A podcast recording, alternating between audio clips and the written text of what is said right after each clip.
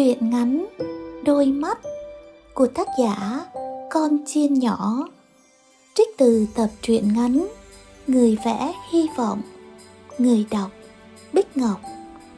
Vatican News tiếng Việt thực hiện.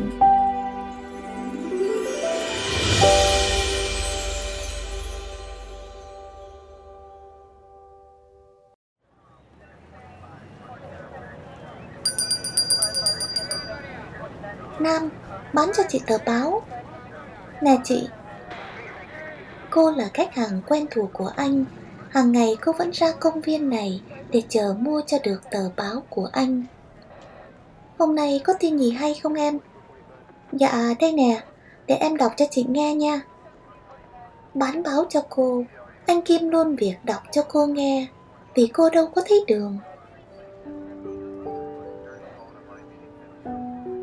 Sinh ra là một cô gái lành lặn bình thường, nhưng cơn sốt rét ác tính năm ba tuổi đã cướp đi đôi mắt, lấy đi cửa sổ tâm hồn của cô. Từ nhỏ, cô khép mình trong bốn bức tường của căn phòng chật hẹp.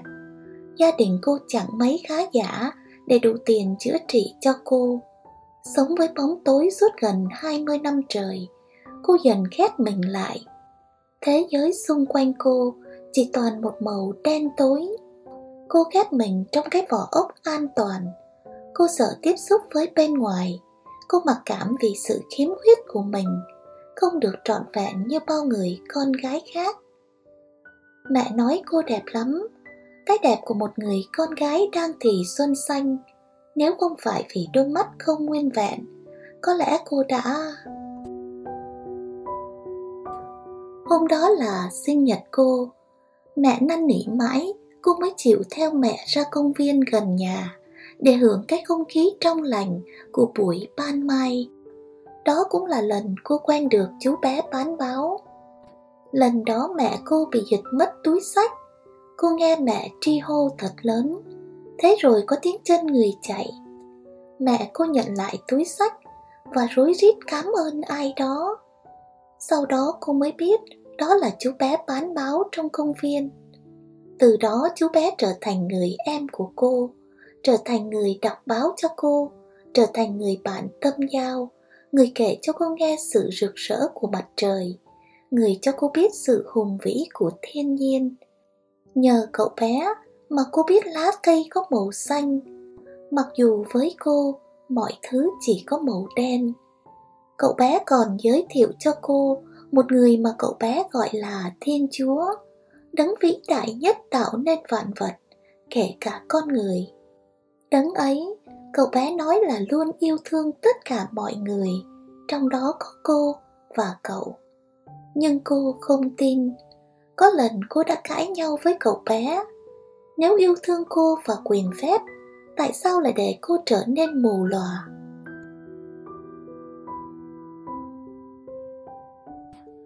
Nam, anh chàng sinh viên năm cuối khoa công nghệ thông tin. Một hôm đi dạo ngoài công viên gần phòng trọ, anh tình cờ giúp hai mẹ con kia lấy lại chiếc túi sách. Từ đó, anh trở thành chú bé bán báo dạo mỗi chiều xuất hiện ngoài công viên. Dù bận đến đâu đi nữa, anh cũng cố gắng thu xếp công việc để ra đọc báo cho cô, kể cho cô nghe đủ mọi chuyện trên đời anh trở thành chú bé bán báo cô càng ngày càng trở nên yêu đời. Cô hay hát hơn những bài hát anh dạy cô. Hình ảnh một anh chàng ôm guitar đệm cho cô bé mù thả hồn theo những dòng nhạc đã trở nên khá quen thuộc với mọi người đi dạo nơi công viên. Hàng ngày, cô mong tới giờ ra công viên để nghe anh đọc báo, để được thả hồn theo những điệu nhạc những khúc ca du dương như mang hết những tâm sự của lòng cô. Anh và cô cứ tiếp xúc hàng ngày như thế. Bên sự vội vã của thành phố, hòa lẫn trong cái không khí tấp nập và ồn ào của giờ tan tầm. Giữa lòng thành phố rộng lớn, có sự hiện diện của đôi bạn nhỏ bé, sự hiện diện của anh và cô mang lại cho nhau nhiều ý nghĩa. Cuộc sống với cô giờ không chỉ còn màu đen tối. Cô đã biết thế nào là hy vọng, thế nào là chờ đợi. Cuộc sống vốn dĩ tự mình không mang lại ý nghĩa, nhưng chính sự hiện diện của tha nhân mới mang lại ý nghĩa cho cuộc sống của mỗi người. Hôm ấy cuối tuần, cô ra chợ anh sớm hơn thường lệ. Chẳng là cô nôn nóng vì hôm nay anh nói sẽ kể cho cô nghe về một nhân vật vĩ đại nào ấy, có tên là Giêsu đang ngồi trên chiếc ghế đá quen thuộc. Bỗng đâu có một bàn tay nắm lấy tay cô, giật mạnh lôi đi. Đó không phải là chú bé bán báo. Linh cảm của cô khá nhạy, cô la lên. Bỏ tay tôi ra. Đi theo anh nào, cấm có la. Bàn tay đó bịt miệng cô lại. Trong lúc bất lực vì sợ hãi, cô chợt nghe thấy tiếng đấm đá, rồi tiếng bước chân người chạy. Không còn bị khống chế nữa, cô hoàn hồn. Chị chị không sao chứ? Là tiếng của nam. Cô nhận ra giọng anh ngay lập tức. Nam nam, chị sợ quá. Cô méo máu. Nắm vội lấy bàn tay nhỏ nhắn còn đang run rẩy của cô anh thấy tim mình nhói lên. Đừng sợ chị có em đây rồi. Anh an ủi cô khẽ siết thật chặt bàn tay bé nhỏ của cô. Rồi khi cô đã bình tĩnh anh bắt đầu kể cho cô nghe về những danh lam thắng cảnh của đất nước kể cho cô nghe về cánh rừng bạt ngàn quê anh và kể cho cô nghe những câu chuyện về cuộc đời Chúa Giêsu, về cái chết của Ngài trên thập giá, về sự phản bội của Juda. Lòng cô bỗng thổn thức. Chị hết sợ chưa? Lần sau có ra thì nhớ đi đúng giờ nha, đừng có tới sớm, lỡ có chuyện gì. Chị biết rồi, cô thỏ thẻ. Từ lâu, trái tim cô đã không còn cảm giác gì nữa Cô biết thân phận mình không được trọn vẹn kiếp nhân sinh Nên cô chẳng dám để cho tim mình rung động. Nhưng khi anh xuất hiện Trái tim băng giá đầy vòng gai của cô như tan chảy. Cô biết với giọng nói đó Với bàn tay đó Với những tài lẻ mà anh có Chắc chắn anh không phải là cậu bé nhóc bán báo Nhỏ hơn cô 4 tuổi như anh nói. Cô cảm nhận được nơi anh sự trưởng thành chững chạc qua từng câu nói, từng hành động. Nhưng cô cứ vờ như không biết. Mong ước lớn nhất của cô là ngày nào đó có được ánh sáng để nhìn thấy khuôn mặt của anh, người làm cho cô biết cảm giác chờ mong là gì.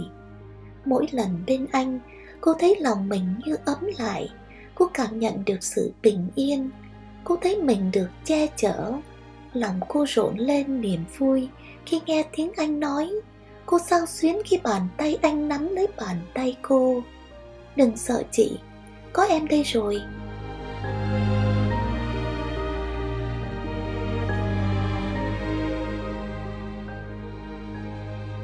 Thời gian thấm thoát thoi đưa Mới đó mà đã hơn nửa năm kể từ ngày cô quen anh. Sáng đó cô đang lui cui gấp mùng mền. Bỗng ba mẹ cô chạy vào ôm cô. Mẹ cô sung sướng nói Quỳnh ơi, có người tình nguyện hiến tặng mắt cho con rồi. Ôi con tôi, con tôi. Cuối cùng cũng có hy vọng nhìn lại cuộc đời. Nói rồi, mẹ ôm chầm lấy cô. Cô vẫn như không tin vào tai mình. Người cô như lơ lửng trên mây. Có người hiến tặng mắt cho cô rồi sao? Mong ước bao lâu nay của cô sắp thành sự thật. Đúng như anh nói anh đã khuyên cô nên bền bỉ cầu xin với đấng mà anh gọi là Chúa. Anh bảo là người sẽ không bỏ rơi cô. Vậy là đấng ấy không bỏ rơi cô, đấng ấy thương cô thật. Ôi cảm ơn anh, cảm ơn. Cả ngày hôm đó, cô sống trong nỗi sung sướng bồi hồi khó tả. Cô mong cho thời gian chóng qua đến chiều để chia sẻ niềm vui với anh hẳn rằng anh sẽ mừng lắm đây. Chiều đến, mang trong lòng niềm vui sướng tột độ, cô ra công viên. Tiếng xe kéo của người bán kem đã đi qua được một khoảng khá lâu. Bình thường thì sau tiếng xe đó là anh đến. Sao hôm nay anh trễ? Cô chờ, Thời gian cứ vô tình trôi. Tiếng xe bus đổ xịt trước công viên. Báo hiệu đã đến 6 giờ tối. Vậy là anh không đến. Chuyện gì xảy ra với anh rồi? Lòng cô thấp thỏm bất an. Cứ thế mỗi chiều cô ra công viên chờ anh. Nhưng ba ngày rồi, anh không đến. Lòng cô nơm nớp lo sợ. Có lẽ anh bận nhiều chuyện quan trọng, Cô tự an ủi. Mai là đến ngày cô phải thực hiện ca phẫu thuật. Cô thấy sợ. Cảm giác trống trải làm cô cảm nhận được sự hữu hạn của mình. Cô thấy mình bé nhỏ quá. Cô cần một bàn tay nâng đỡ, che chở, động viên cô trước khi cô bước vào thời khắc quan trọng. Nhưng đáp lại lời cô là sự im lặng. Ngày thực hiện ca phẫu thuật cuối cùng cũng đến. Sau hai tiếng nằm trong phòng mổ cuối cùng bác sĩ cũng trở ra ba mẹ cô vội vã chạy tới. Thưa bác sĩ, cháu quỳnh. Khẽ chậm những giọt mồ hôi còn vương trên trán. Vị bác sĩ già với khuôn mặt phúc hậu nhìn ba mẹ cô hồi lâu rồi mỉm cười. Chúc mừng anh chị. Ca phẫu thuật thành công. Chỉ cần nghỉ ngơi khoảng một tuần là có thể tháo băng cho cháu. Niềm vui như vỡ òa. Cảm ơn bác sĩ, cảm ơn bác sĩ bỗng mẹ cô lên tiếng thưa bác sĩ có thể cho chúng tôi biết ai đã hiến mắt cho cháu quỳnh được không ạ xin lỗi chị Nguyện vọng của người hiến là không tiết lộ danh tính nên chúng tôi không thể. Ngẫm nghĩ hồi lâu, vị bác sĩ nói tiếp, nhưng chắc cháu Quỳnh sẽ biết thôi. Anh chị coi mà chăm sóc cháu. Dạ, cảm ơn bác sĩ. Sau vài ngày nằm tĩnh dưỡng tại bệnh viện để theo dõi, cuối cùng ngày tháo băng cũng đến. Mảnh vải che mắt dần được tháo ra, đôi mắt cô dần hé mở, từng tia sáng từng khuôn mặt từng hình ảnh được thu vào. Bầu trời cành cây ngọn cỏ cả thế giới bỗng chốc mở ra trong đôi mắt cô. Cô òa lên nức nở trong niềm vui sướng tột độ cô đã có lại ánh sáng. Như một giấc mơ, cô không nghĩ là ba mẹ đủ tiền chạy chữa cho cô. Cô không nghĩ có người sẽ hiến tặng đôi mắt cho cô. Cô đã từng không có ánh sáng và cô biết ánh sáng trân quý biết giường nào. Cô không dám nghĩ là sẽ có người hy sinh vì cô. Mọi người vây quanh cô cô nhận ra từng khuôn mặt của mỗi người.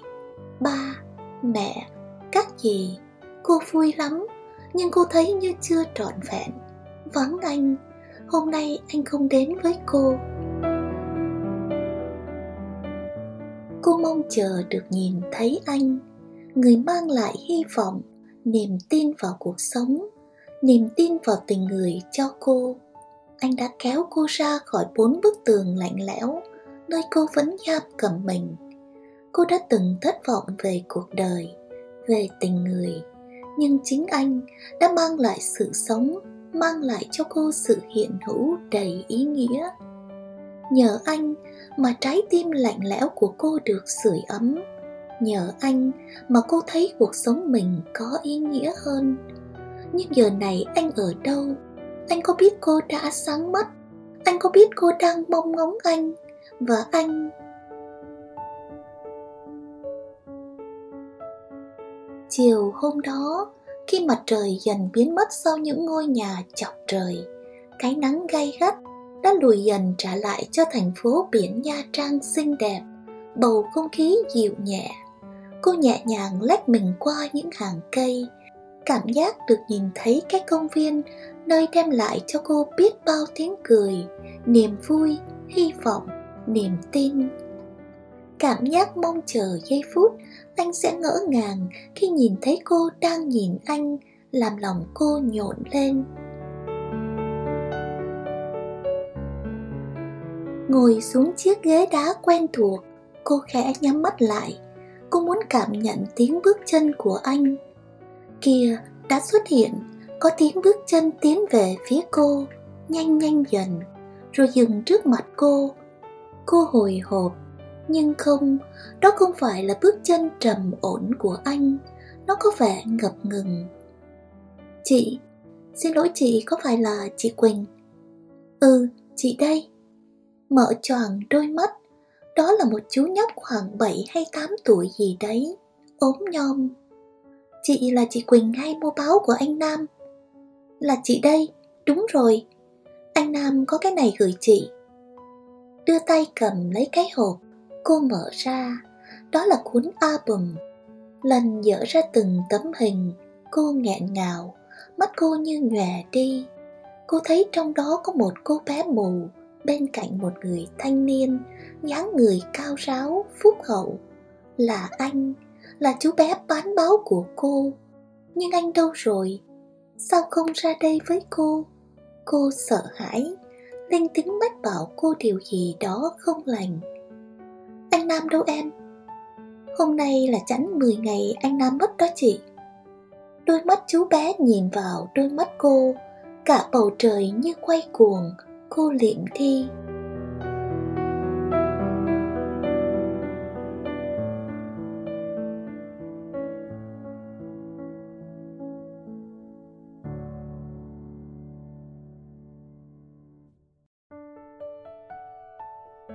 Chiếc xe đò đưa cô về ninh thuận, quê anh, về với mảnh đất của một làng quê nghèo, quanh năm đầy nắng và gió.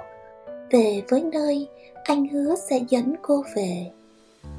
Quỳ bên mộ anh, cô nghẹn ngào nhớ lại lời mẹ anh vừa kể. Nó biết mình ung thư lâu rồi, nhưng nhà không có tiền chạy chữa. Mấy tháng trước khi chết, nó có xin bác hiến đôi mắt cho cô gái nào đó vừa nói, mẹ anh vừa nhìn cô, tay quẹt đi dòng lệ. Ôm cuốn album, kỷ vật duy nhất của anh và cô, lòng cô nấc nghẹn. Cô nhớ có lần anh từng nói, chúa giêsu là ánh sáng cho muôn dân, nên anh cũng muốn noi gương ngài. Anh sẽ là ánh sáng cho cô, anh sẽ theo cô trên mọi bước đường cô đi. Quỳ bên mộ anh, cô thầm hứa với lòng mình. Anh mãi là ánh sáng, là đôi mắt của em duy nhất và mãi mãi.